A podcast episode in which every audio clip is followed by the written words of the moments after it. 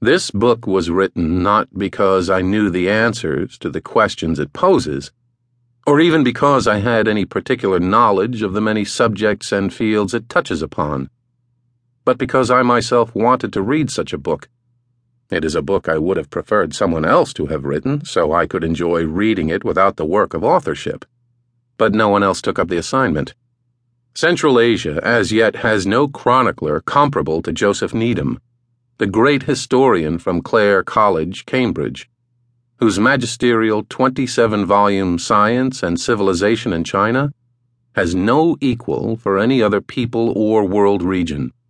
And so I backed into the task in the hope that my work might inspire some future Needham from the region or from among scholars abroad.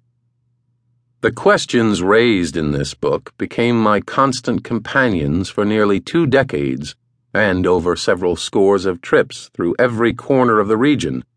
Trips that included scorching treks in the Karakum Desert of Turkmenistan and being snowbound for nearly a week in the Pamirs at minus 40 degrees. Enormous, pre digital piles of notes made entrance to my office a challenge that few chose to face. Now, with the volume done, I find myself saying, with Edward Gibbon in the preface to his Decline and Fall of the Roman Empire, that I have ventured, perhaps too hastily, to commit to the press a work which, in every sense of the word, deserves the epithet of imperfect. And, by the way, I know all too well that I am no Gibbon. It would be more than a stretch to say that I am qualified to have undertaken this book but at least I can claim a long term interest in the subject.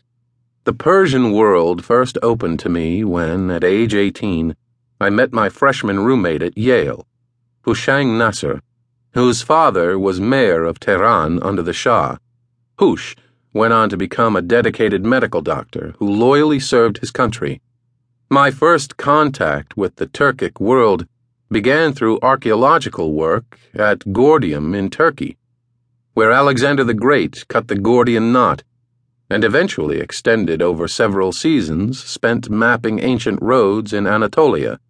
Neither of these links qualified me as an expert on anything, but from these early contacts to the present, it has been natural for me to view both the Persian and the Turkish worlds as places inhabited by exceptionally interesting people, among whom are many good friends of mine. The number of scholars and experts who have plowed the separate furrows of this book is staggering. It is fashionable in some quarters to fault Western and Russian scholars of the past two centuries for their Orientalism. But without their painstaking research, the larger story of the intellectual effervescence of the Islamic East would never have become known to the world. This has been a thoroughly international effort among the many participants are French savants like Jean Pierre Abel Remusat, Farid Jaber, Etienne de la Vaissière, and Frantz Grenet, not to mention the many authors of the publications, since 1922, of the Délégation Archéologique Française en Afghanistan. In Germany, Heinrich Suter, Adam Mez, and others founded a tradition that continues today in the likes of Joseph Van Ess Gotthard Strohmaier, and a host of younger scholars from both the former East and West, while the Czech Republic claims the great literary scholar Jan Rypka. Across the English Channel, adventurers Arminius Vambery and Sir Aurel Stein, both of them immigrants from Hungary, sparked the imagination of the English speaking world and of all Europe with the accounts of their explorations in Greater Central Asia. Then came linguists like Edward Granville Browne and translator Edward Fitzgerald, who together did much to bring the treasures of regional literature to broader notice.